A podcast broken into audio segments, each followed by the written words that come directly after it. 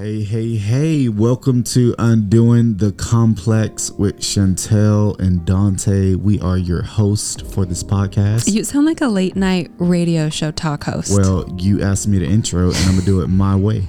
Um, but without um, much of an introduction, you guys have been rolling with us for a little bit now, um, or maybe you haven't and you clicked on this podcast, but we just want to say we're so honored that you would take time out of your day to pop in some headphones and listen to us. Um, it honestly means a lot. We know that there's a responsibility in living free and whole and going after um, vulnerability, freedom, marriage, health, all of that fun stuff. And it's a cost, but we are so encouraged by um, so many of the comments and feedbacks and conversations that we've had with people that listen to our podcast. And you guys are the reason we want to do it more, even in the full on season of baby. Chantel's pregnant, and we got kids running around. We got full time jobs, businesses that we're doing. But right this, now, they're currently watching Frozen in the other room. Yeah, we, so that we, we, could record this real quick. Exactly, and um, but y'all are worth it because y'all take the time out to also listen and to glean, mm-hmm. and so we really appreciate you.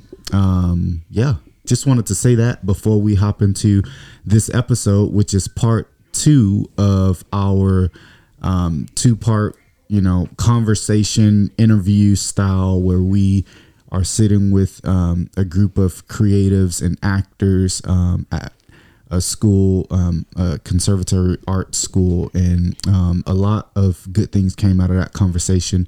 And so we just wanted to share it with you guys. There's going to be a lot more Q and A in this space, so you'll hear their voices a little bit. Um, but we a lot of good things came out of this. We ended up after this session, um, people came up to us just asking different questions, and um, it was a special time. Mm-hmm. We had a lot of fun doing it. Yeah. And if you guys have any follow up questions from questions people asked, we would love to hear from you and answer your questions too. Yes, I'm gonna say this. Um, I say it a lot, but I mean it. DM us. Um, I love but, getting DMs from y'all. Yeah, you, but do it right away because you know how you're like, man, I'm inspired, or um, I'm really, I have questions now. But you're like, oh, I'll do it later. We never get to it. So do it right after this podcast. Just message us on IG. Um, if you're inspired, then um, you can also just, you know, hit that review button and um, write a little comment of how this has impacted you. It really means a lot and it um, the feedback we love it so. All right. This is part two. All right. Yep her brain just I stopped. I saw it so uh, without further ado here it is. Part two. What would you say dante? You, did, you said you went to counseling for two times a week for a year. Yes. What was the payoff for you? Yeah. Yes. I, I love it. I love it um, one of the payoffs was um, going going for that long. Um, I got to create some new pathways and some new ways of thinking that um, I had a weekly accountability to my word. Because counseling wasn't just me going to receive, it was also me going to make decisions me deciding, oh, I'm gonna I'm gonna show up to this, or me deciding, man, I'm gonna open up to people consistently, and having having someone weekly that I could go to that could just share from a place of hope, in a place of hey, this works, yeah. you know. And here's the thing: I, I meet with guys now who um, have done counseling and they're still where they're at counseling doesn't just fix you. Yeah. You know, there, there, unfortunately, um, there, there is a, there's a personal responsibility. Um, I, I, honestly, I feel like the best counselors ask the best questions. That's just my personal, that, that you're able to think for your own life. Like I look at, I look at counseling as more empowering versus coming to just you know, lift you up again because you had a down week. but more empowering that even when you have a down week, you can still show up. Um, but but there's a season where I just I just couldn't show up, and so I went more consistently so that I could create new ways of thinking so that I could show up. Does that make sense? But I knew that that had an expiration date, and that pressure, that pressure to actually show up, it was a good thing. Wasn't wasn't a bad thing. Bless you. Um, it was a, it, it was a good thing, and so.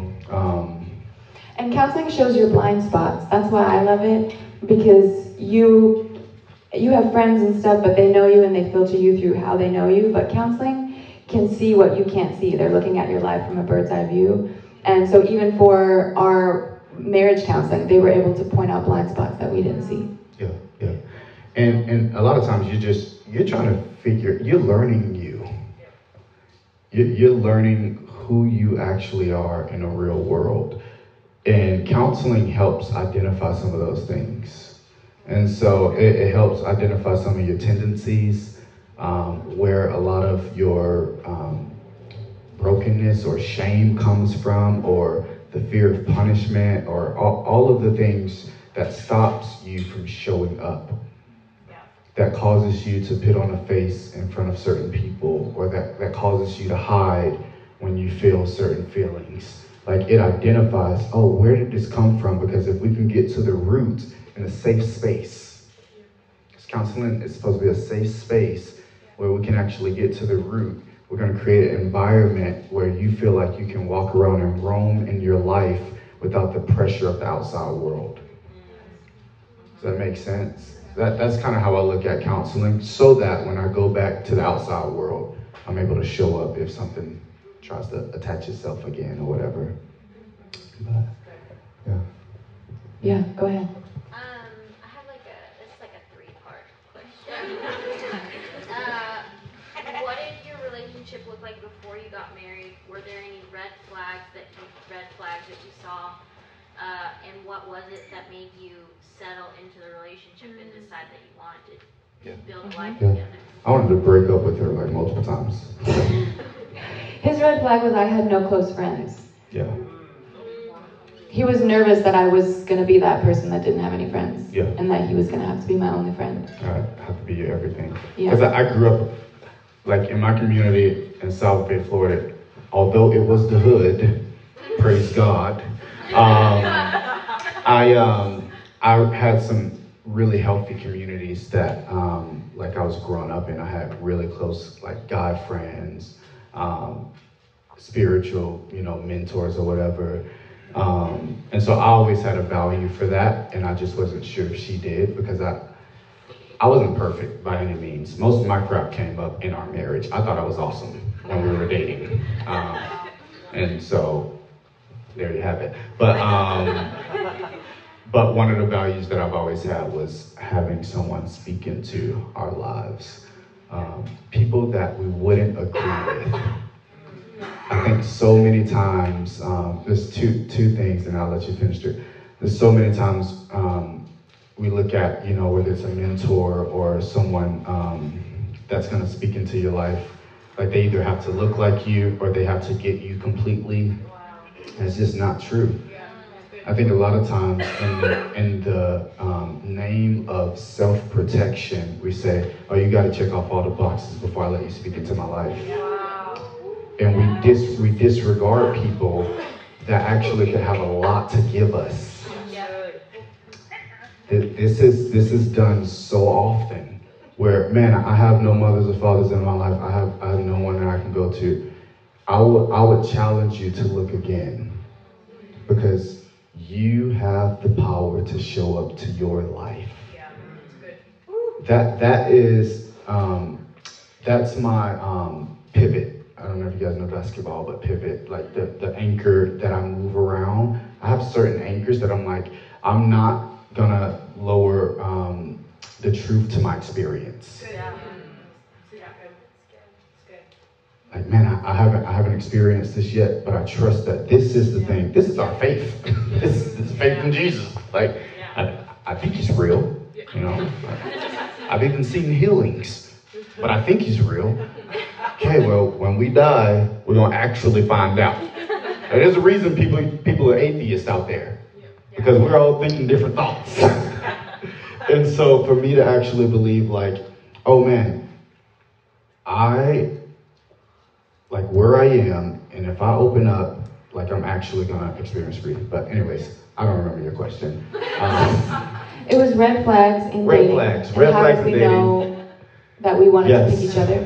yes. Um, for me, I looked at it a very practical standpoint. I had a lot of unhealthy relationships before him that were all based on my emotions Yeah. and how that person made me feel and what that person gave me.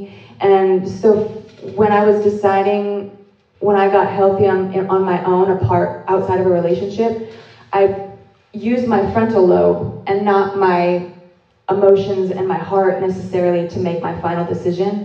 Of i remember being at home at christmas in between second year or after second year and i was thinking if i were to actually date somebody what because he was pursuing me for five months and i kept saying no because i'm like i'm not going to get caught up in a swirl again of my i need to figure out me first It wasn't even a pursuit. It felt felt like you just were a hard no, and I was like, no, you, you're the You will date me. Yes. yes.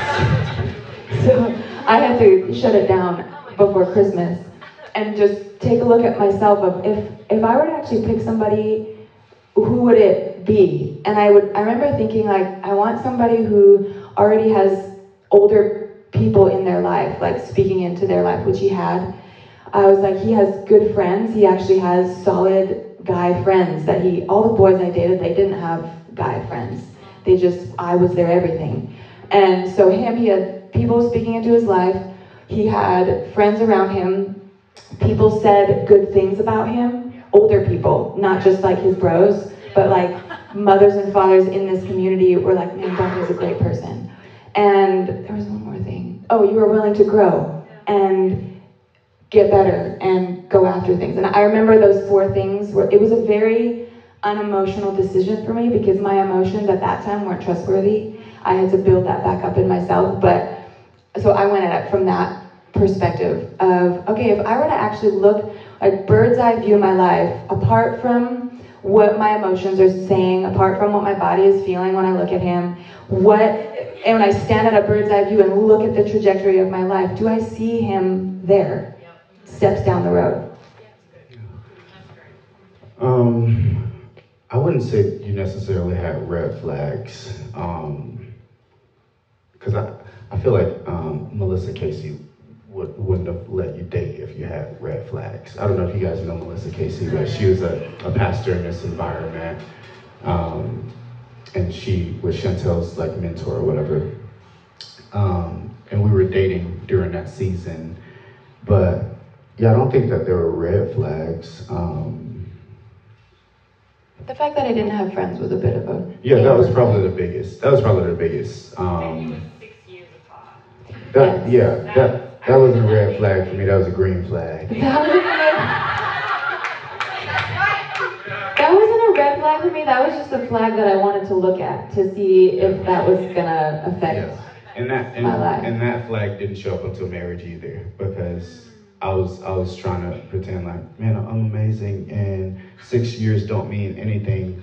Six years is a lot. like that's a lot of life experience. I'm 19 freaking years old. Like just moved I- out of his mama's house. just moved out of my mom's house. I know how to work. That that's all. I, like I knew I knew how to work. Like I knew I knew how to like work for a job. I know how to stick something through. Like and then that's about it. And then I'm like really good at spoken word, and people love me. Yeah, that's true.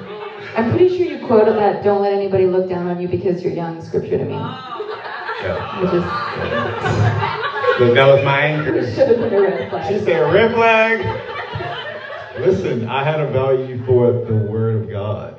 Um, He was very he was spiritually mature essentially, but there was just some other maturity things he grew in. in Good marriage. lord, yeah, yeah. But those weren't red flags. That was just like you had to um, pick what you're gonna choose to have to deal with. I guess people aren't perfect. Like I think I think our fantasy idea of entering into a relationship is like you are absolutely perfect and I am working on it.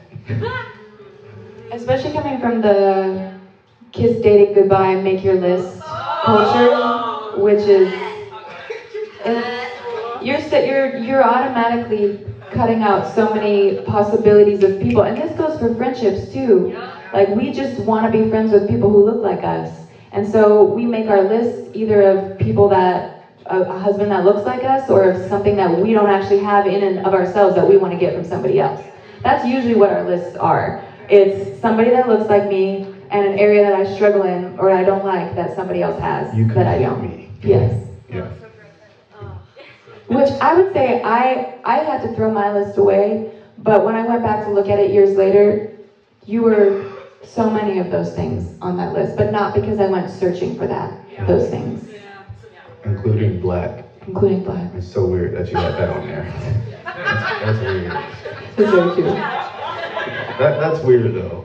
Yeah, and and wears nice shoes Yeah. and can dance, Yeah. but because I didn't know how to dance, so I wanted someone who knew how to dance. Yeah. Yeah, I can dance. Yeah. All right, next question. Okay, yeah.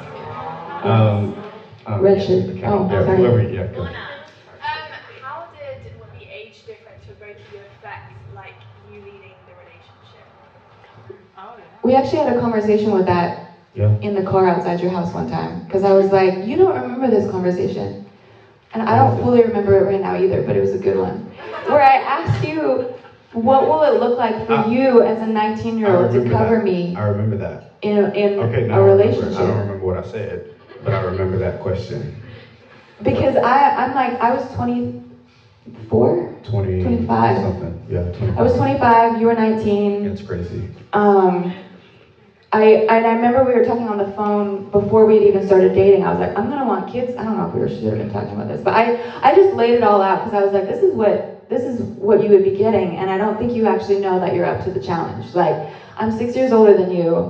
I have lived a lot more life than you. I'm gonna want to settle down quicker than you probably because I'm like your your young years are gonna be like even yesterday you had a moment when you can share, but you, like you, those young years of being a single 19 year old, 20 year old Oh, yeah, guy, yeah. you're not gonna have those if you choose me because Yeah. I'm gonna want Yeah. stability and Yes. So Yeah. I, I thought I knew the reality that I was stepping into. I didn't.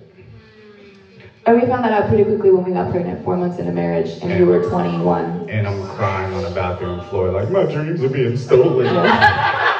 Like. True story.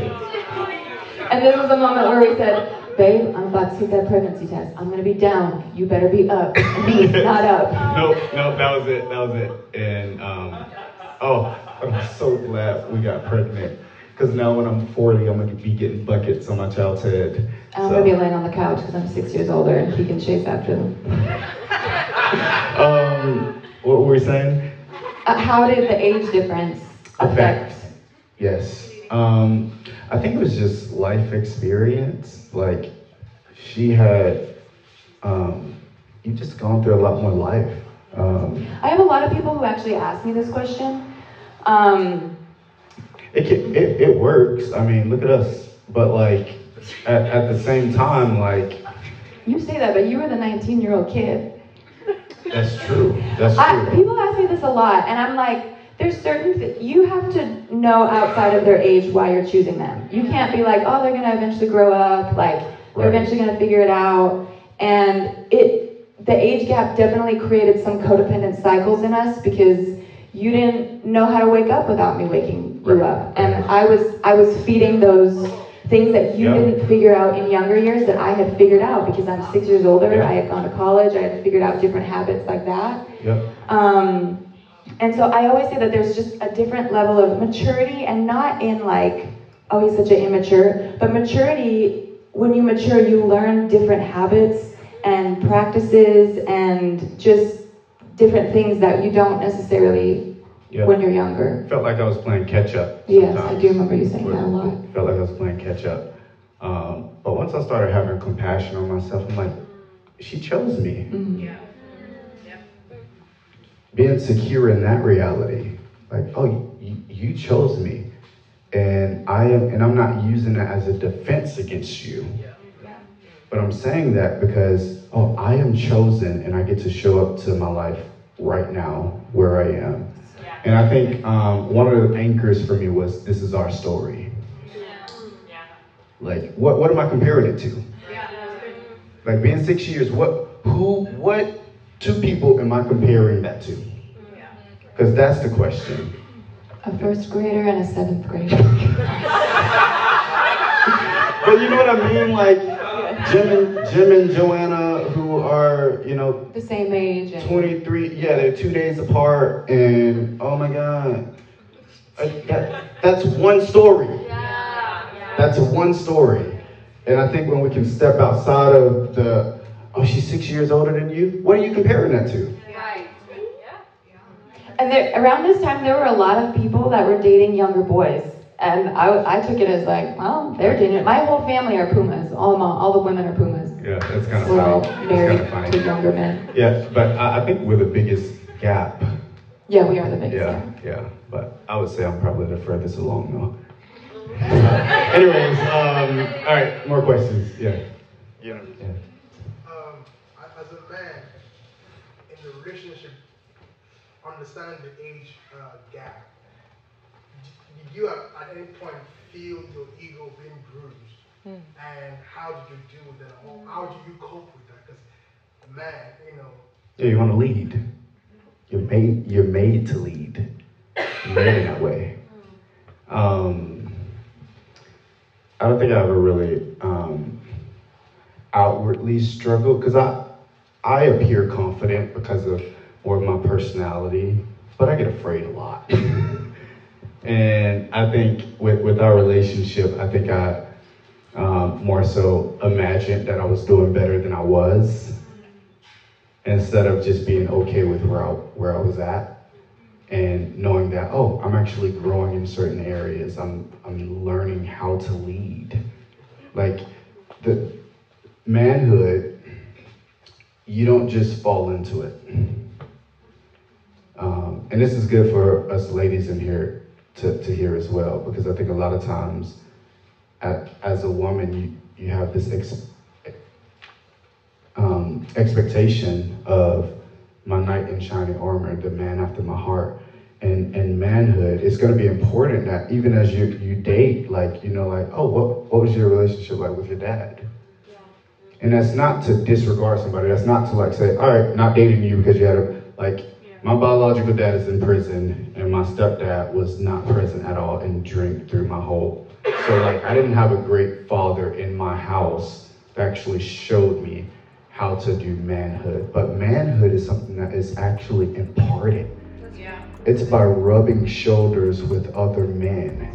We were we were made that way, and it's and it's not this thing of like, because I, I know like right now there's a lot a lot of stuff about toxic masculinity and and all of these things and um, leading.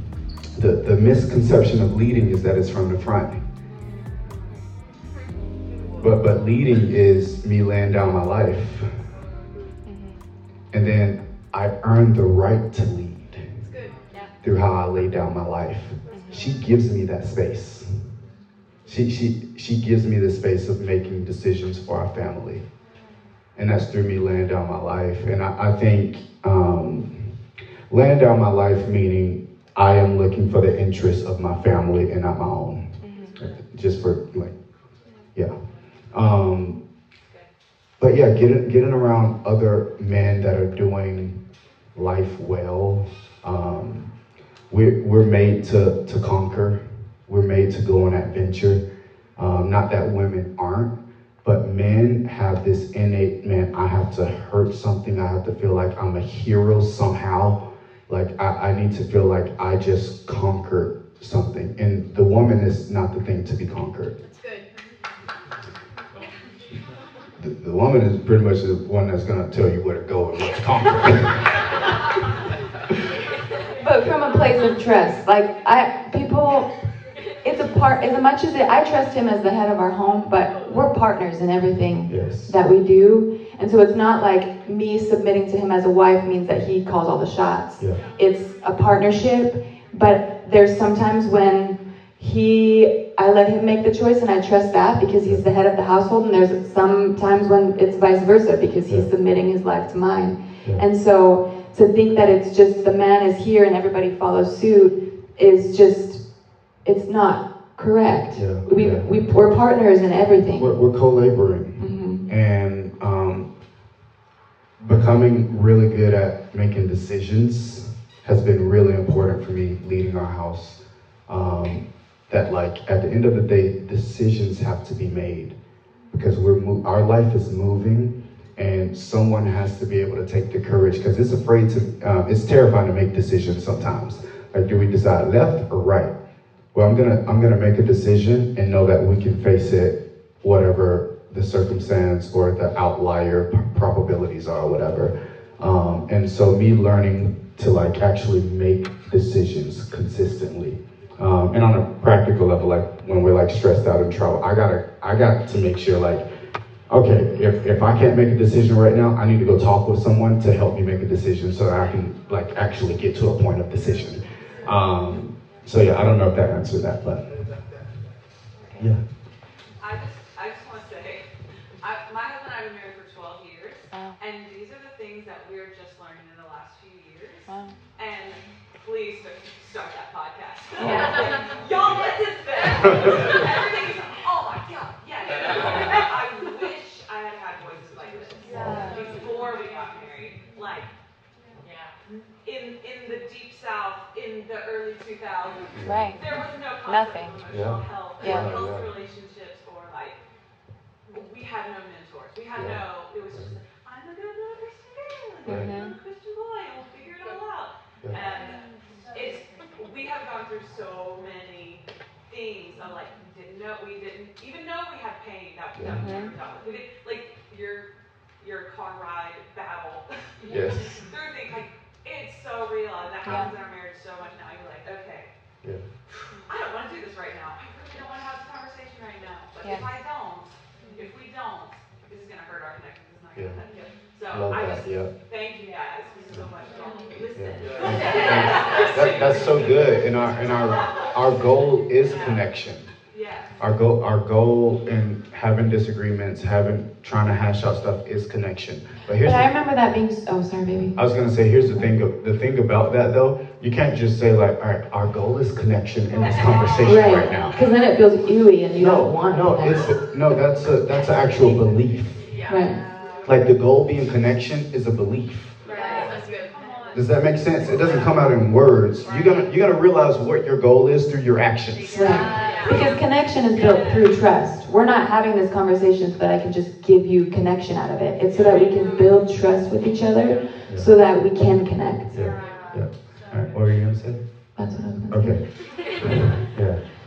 Um, I was wondering, when you guys went from being codependent to interdependent, how did that affect and how is that connected to the stuff you put on the shelf?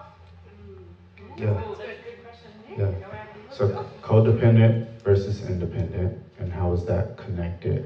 Wait, can you say it one more time? It's not registering in my brain for right- some reason. When you, in your relationship, transitioned from being codependent into like interdependent and getting more healthy, you said that that is connected, or when you were codependent, you would put stuff on a shelf. So how did that change and like how is that connected? If that makes sense. Yeah. I think You go. you, I, I want to try to. Yeah, you go. Okay. Um, my my mind just went blank. You go. Um, that stuff on the sh- we put that stuff on the shelf because we didn't have tools to bring it down and actually work through it.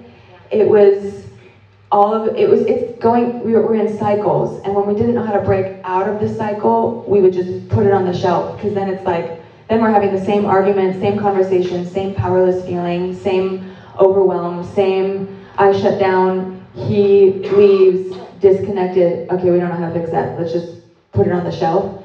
Um, and so the codependency was in the cycles that we were creating of um, Also, um, the codependency is um, it's it's pretty. You can identify pretty quickly. Um, you can have codependent relationships outside of marriage with friends. Um, it's Codependency is a lack of trust in yourself.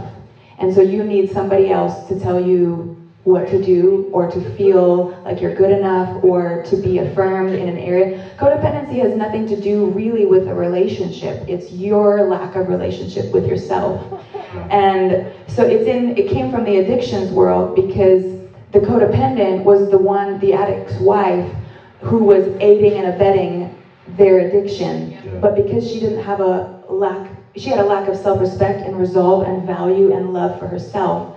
And so she was just trying to, and it could have been And- vice versa. And another, um, it is, um, I know you said it's not about relationship, but it kind of is, um, partly as well, because with codependency, it's a lot about control. Mm-hmm. Like, I'm gonna, I'm gonna control how you're gonna respond to me because I know, I know what that, res- like, if I say this to that, I know what I'll get from that response. Right. Instead of me saying what's honest. Yeah. Which Hon- comes back to you being you. Honesty, yes, honesty will break codependency real fast. Yeah. And I always say the best way to get rid of codependency is to starve it. Because as soon as you start feeding that thing of like, oh, well, that person's gonna get mad, then I need to, I'm not gonna bring that thing up. I'm just Right. gonna keep. I need to rescue. Or Yes. every time I bring this up, they shut down, so I'm not gonna bring it up. Right. That's codependent. Mhm. So, oh, actually, man, I got, I have to bring this up. Hey, when, when you shut down, I've brought this up three different times. I tried to create a safe space for this, but now when I bring this up and you shut down, that actually makes me feel like I can't actually have this conversation that I feel like is affecting our trust. Because the reason we stay in a codependent cycle is because the outcome of us starving that thing, of actually being like, this is how that made me feel, it's uncomfortable and it's pain, and that person is now all of a sudden mad at you, and we're trying to cut that, like make that thing not happen, so then we're continuing a cycle. Yeah, or or you don't want to face the re, the po- potential rejection of a person. Like, hey, that thing that you said hurt me. Wait, what do you mean? What do you mean that that hurt you? Um, well, how how you said it? Well, that's how I talk. It's it's how I talk. Yeah, you're yeah you're yeah that is how you talk. You do you do talk like that. Yeah yeah yeah yeah. yeah. Ow.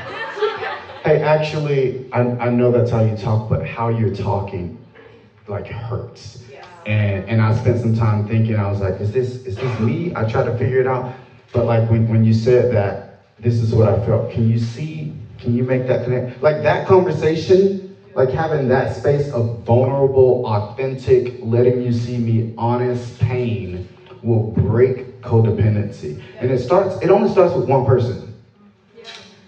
It's not like, all right, we got to meet in the middle, codependent, because that's codependency. Right.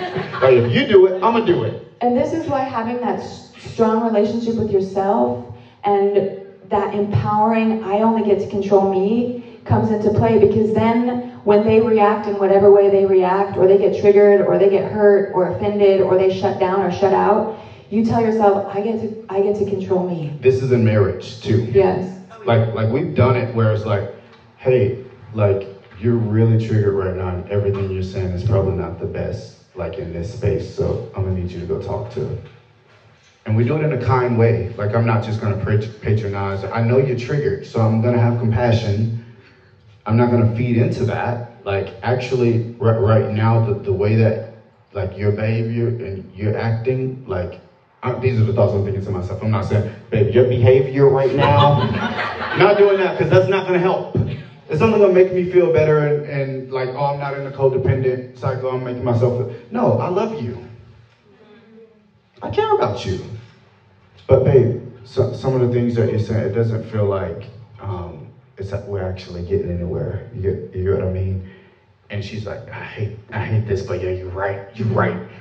And moving from that codependent to interdependent is a lot of bringing other people in. 100%. So that we can be like, hey, maybe we need to meet with the boxes so that we can figure this thing out. So that it's not just, okay, we're going from two codependent people to now we have to figure out how to be interdependent with just us two. Yeah. It's having outside accountability so that we're not the only two people trying to break out of our codependent relationship. Right, right. And there's times where you tell, told me like, hey, you need to go talk to Rory.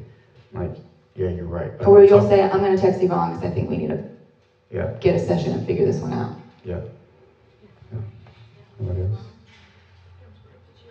Yeah. Yes, hi, thank you guys. You guys are so powerful. Um, uh, so my question is gonna, it's a different direction, but um, I keep just thinking about your kids. I don't know the whole time we're talking, and I just feel like the strong sense of like just legacy over you guys, and I just want to know like how as a couple, as dynamic and powerful, and just just so um, woke in your emotional like health how are you like i guess passing that down to your children other than like by your actions Yeah. and also having those um, moments of awareness in this culture where you know we tend to go to the people that look like us and talk like us like how have you even incorporated just like just your own individual diversity and um, bringing you know your interracial um, beauty together and how you imparting Yeah. that to your children Mhm. like yeah, I love where do you that. get that? I uh, there, there's I'm gonna add emotionally woke to my Instagram bio.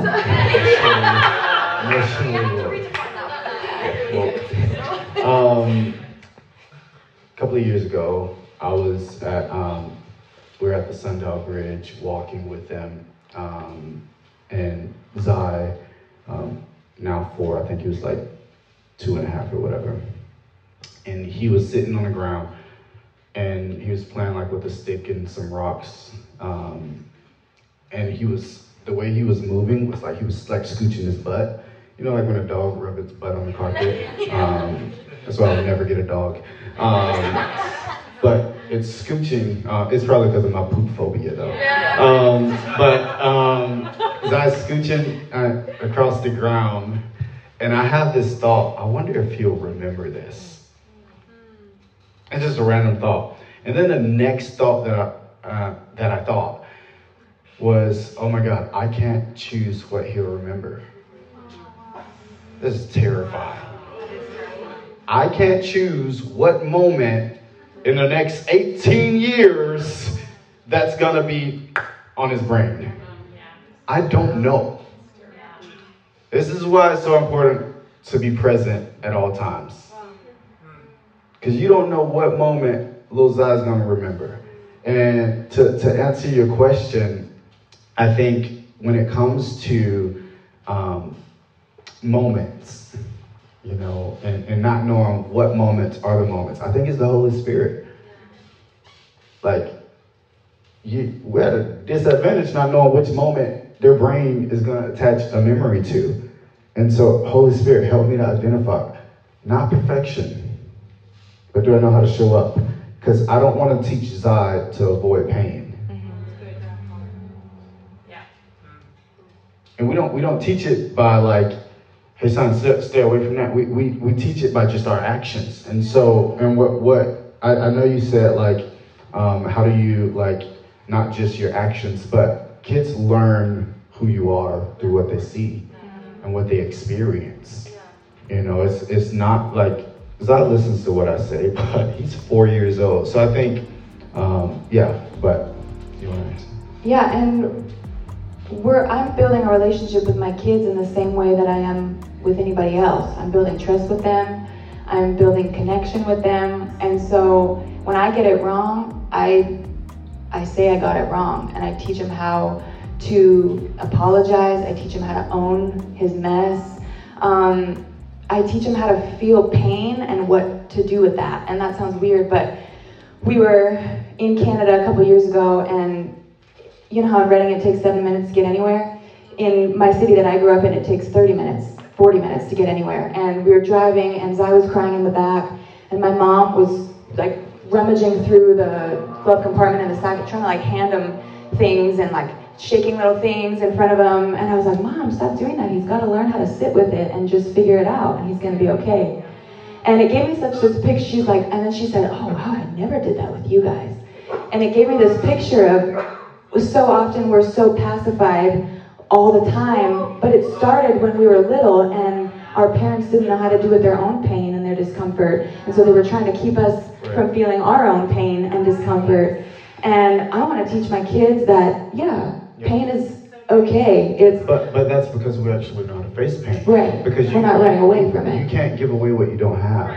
And that's that's a terrifying reality. It's like, uh, I want you to have this, but I haven't gone after it myself. You know, and that's why parenting is freaking tough. But it's actually easier if I'm actually doing the work. Because naturally, man, that stuff's gonna rub off on me. Because it's the work for us now, but for our kids, it's just going to be how they do it. For us, it's the work because nobody taught us how to do it, so it is work. Yeah. But people ask me on Instagram some, sometimes, like, how do you get your? Because Zai is really emotionally aware. And the other day, I was, I was talking to him about something, and he was like, "No, no, you misunderstood what I said." And we looked at each other, we're like, "What?" Yeah, you're right. We did misunderstand. Can you can you re-explain the synopsis? But it's like I'm teaching. He knows emotional language because we use emotional language, and he anytime we have this feelings wheel on our fridge, and he started learning how to identify what he feels. But he would run, grab the wheel, and point to the emoji. This is this one. I feel this one and this one, and then we would talk about it, and we would process why he felt that way, and it's teaching him how to process pain Yeah. and disappointment and frustration. And that emotions aren't scary. Yeah. Yeah. That you're not you're not at the mercy of your emotions. Yeah. You know, and yeah. Yeah. Um, I have so many questions, but um, kind of like a two-part. One, um, within like triggers in marriage, how what's your balance of like this is something from my past that your action feels like it's bringing up. Yeah. Your action is painful, but like I have to own my side of it. Like mm-hmm. where's the balance within relationships of Yeah, that? yeah. And then also, obviously, in marriage, everything feels like can feel so high stakes when you mm-hmm. get triggered. Mm-hmm. Do you guys have like a catchphrase or like a like something that you're like, oh, that helps like recenter you in a moment that feels really like high intensity? Mm. Yeah. That's a really good question. I think because we have a lot of trust through doing the work together, that we we always keep short accounts with each other. Yeah. And so, because we would go days disconnected, like days silent treatment, days try to come back, didn't work out. And we lived in More Trigger days City. Went to Trigger. Mart and then left and went to Trigger Toy Store. Trigger everywhere. So, and a lot of it at the beginning was my triggers because I had a lot of ex-boyfriend pain that obviously when you're in marriage and you're that close to somebody, it's going to bring up all of the times when you being close to that somebody in the past, you got hurt. Um, and it can feel really messy because it just kind of starts spewing out and you don't know where it starts, where it ends, where he starts, where he ends. And so, me, when I got, as soon as I found out I was pregnant with my first, we were only four months into marriage, we were met, already messy, Yeah. yucky triggers coming up in me. I knew, oh, there's stuff inside of me that is going to affect this kid if I bring them. I'm, I'm codependent. I'm afraid. I'm horribly insecure. I don't trust myself. I need Dante to tell me that I'm okay all the time. And so I went and did my own work. So I went to therapy for 18 months, Yeah. I think it was, apart from And, you. and when, when you did that, I just started escaping. yeah. Yeah. So she did work and I did not. because he thought it was all my stuff, which a lot of it was circumstantially, but the interactions were both of us. Yes. And I think one of the ways where when a trigger comes up and you're like, okay, you triggered me, but it's also stuff from the past, each individual needs to own their part. Yeah. Because I think in that space of ownership, man, I I did show up late and you you're used to people, you know, or you you had people show up late in your life and that just triggered you by me coming late. Well, I still need to be on time. Like I actually still need to make sure I'm home on time. And I'm not gonna focus on, oh, I know this about you, and I know that this is triggered from this, and you're pissed off at me because of this thing. I'm not gonna point to that because that's me actually self-protecting. Like, like me focusing on that is me not owning this, which is me self-protecting. But instead, man, ah, babe, I'm so sorry. I'm gonna I'm gonna focus on what I need to own. I'm so sorry because I trust, I trust that you're gonna focus on what you need to own. Right, and mine was not dipping, not not letting power, the powerlessness I felt because of my past, be my reason for reacting and blowing up, or I'm not really a blow up kind of person. I'm more of a shutdown kind of person. Yeah. But my triggers don't aren't my excuse. My triggers are just a red flag that is waving of, hey, you, this is your pain and you need to deal with it. Not how can I just suck you into my pain. Yeah, and I and I own what I can own. Like, yeah, babe, I, I did show up late. Um, I'm really sorry about that. Um, I need to do a way better job at that. And I leave it there. Is there is there anything else that, that you feel like you need from me with that? While knowing that she just got triggered. Like I'm fully aware, but I'm not afraid of her triggers. I'm, I'm not afraid of you swirling. I'm not afraid of you losing your crap because of something that I did. I am very secure in me and I can bring my full self even when I've made a mistake because I'm not partnered with shame. I'm, this isn't me being prideful. I'm, I'm not going to give way to shame because shame causes me to retreat. Shame says that I'm not enough, but actually, I am the man for you. Mm-hmm. And the same on the other side of having the messy story and the triggering past is I had to own my story, not let it be the thing that was just allowed me to get triggered all the time. I had to actually go back in my story and realize that there was a lot of shame that I still carried because of that. And I used it to victimize myself and to give myself an excuse for being messy and emotionally whatever. So I had to go back in my story and own that so that I could actually bring that and so it wasn't messing up our story. Yeah. And um, counseling. Yeah. Oh, yeah. counseling. Counseling and us putting in the work. Yeah. Counseling, you go and they lay out, hey, here's what you can do. And it's up to you to take it up and freaking run with it. Hmm Because I want this to not just work, I want this to thrive.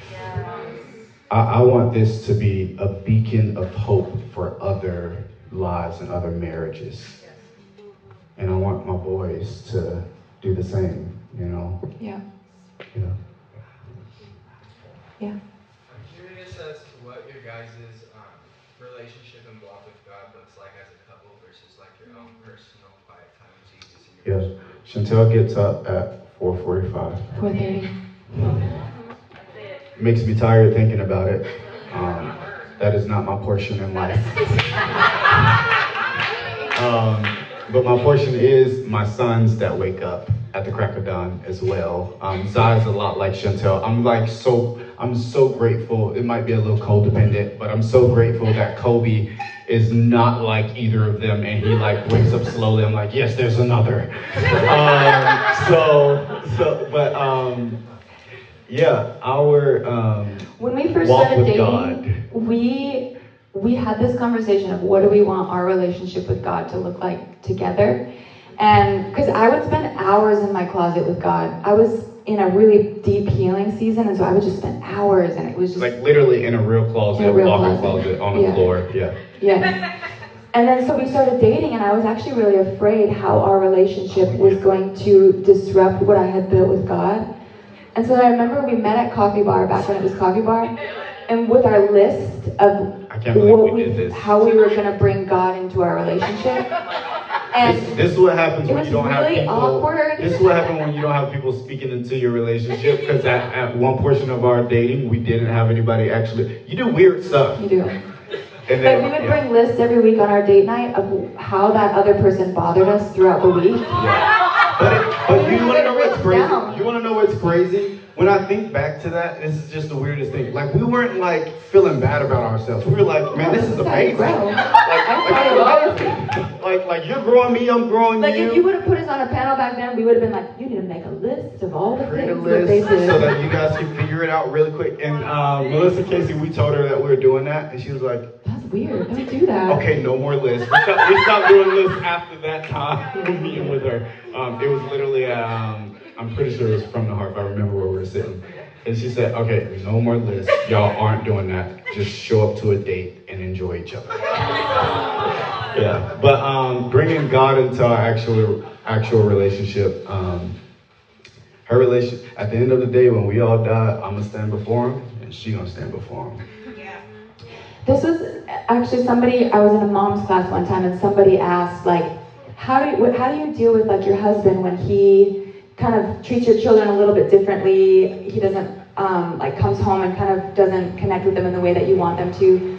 And I think it was Danny Silk. He said, "Your husband's relationship with your kids is going to be different than your relationship with your kids. And at the end of the day, they get to own their relationship and you get to own yours.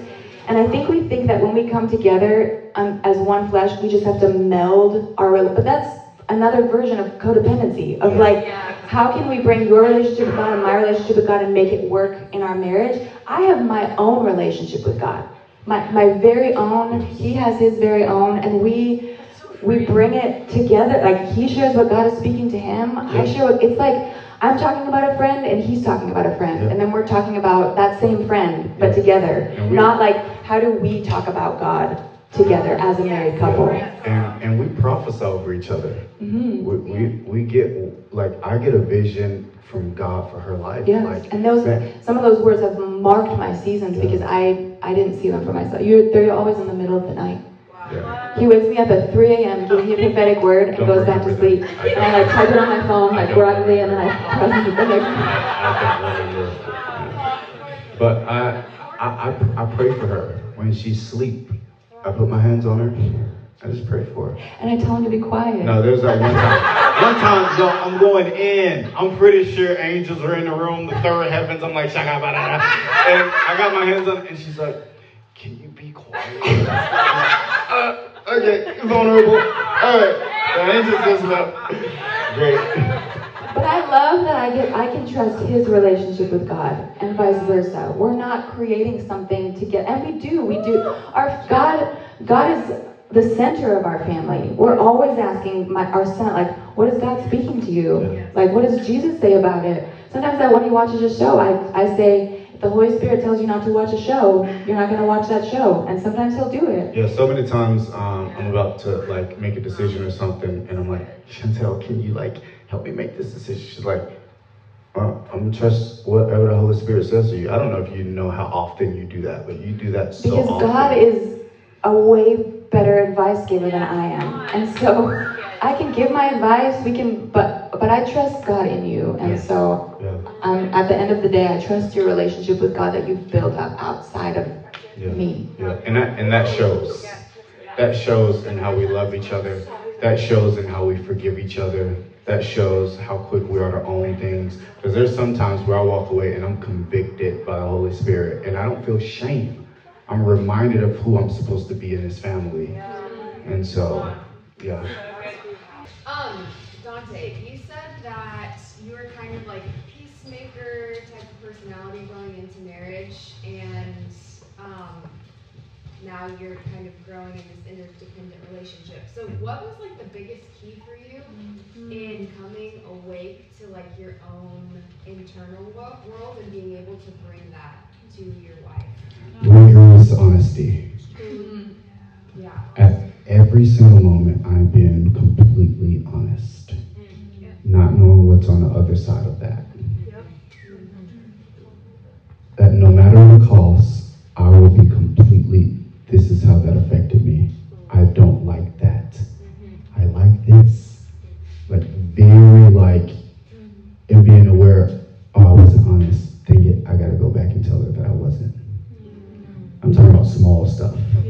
Like, oh, babe, I pretended that I liked that because you liked it. I don't like it. Like that, starting small, because I think sometimes we realize, like, oh my God, I'm the peacemaker and everything I do. How do I attack this giant? You know, when actually it's just a day in and day out. I'm going to be intentional with this moment right here. And, and that's that's where you begin to, to break down this, this this false responsibility, really. Like false responsibility of what I think I should be. And I think you'll realize on the other side of being honest is that the world is waiting for your real self to show up. And and once that responsibility, that false responsibility of being a peacemaker or being the one who um, who has to be the confident one or being the one who always has to be joyful, like all these responsibilities that we felt in our families that were adopted, we begin to break those down through being our most honest selves and realize on the other side, there's so much more freedom available for you to really show who you are to the world. Yeah. And not everybody's gonna like that. I think a lot of times we avoid being honest because we realize, man, this person I created, people really like that.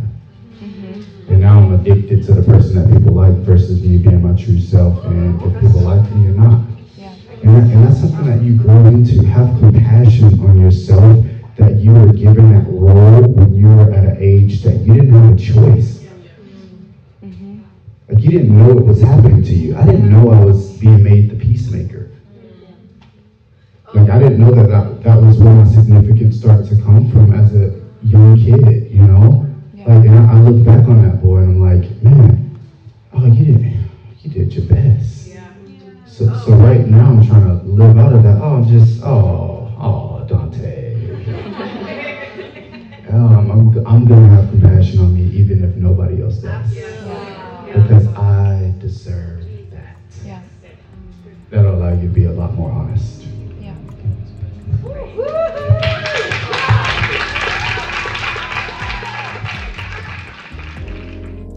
We hope you guys enjoyed part two of this two part episode series. Yes. Um, we, I know we said this at the beginning, but we literally had so much fun doing that and getting to have conversations with creatives. And the room was just really hungry and really willing to learn and, um, Hungry for information to thrive. yeah, just Yeah. good soil for good seeds to land on. yeah, it was it was a lot of fun talking with them and dialogue, and they had some really great questions that I was like, man, I I love the way that y'all are thinking about going after things and dreaming and about yourselves. And so that was a lot of fun for us. We hope that you got something out of hearing that conversation.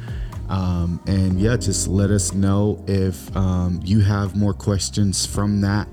Dm us right away like i said in the beginning um, but yeah thank you guys for listening to undoing the complex and we will see y'all next time Bye.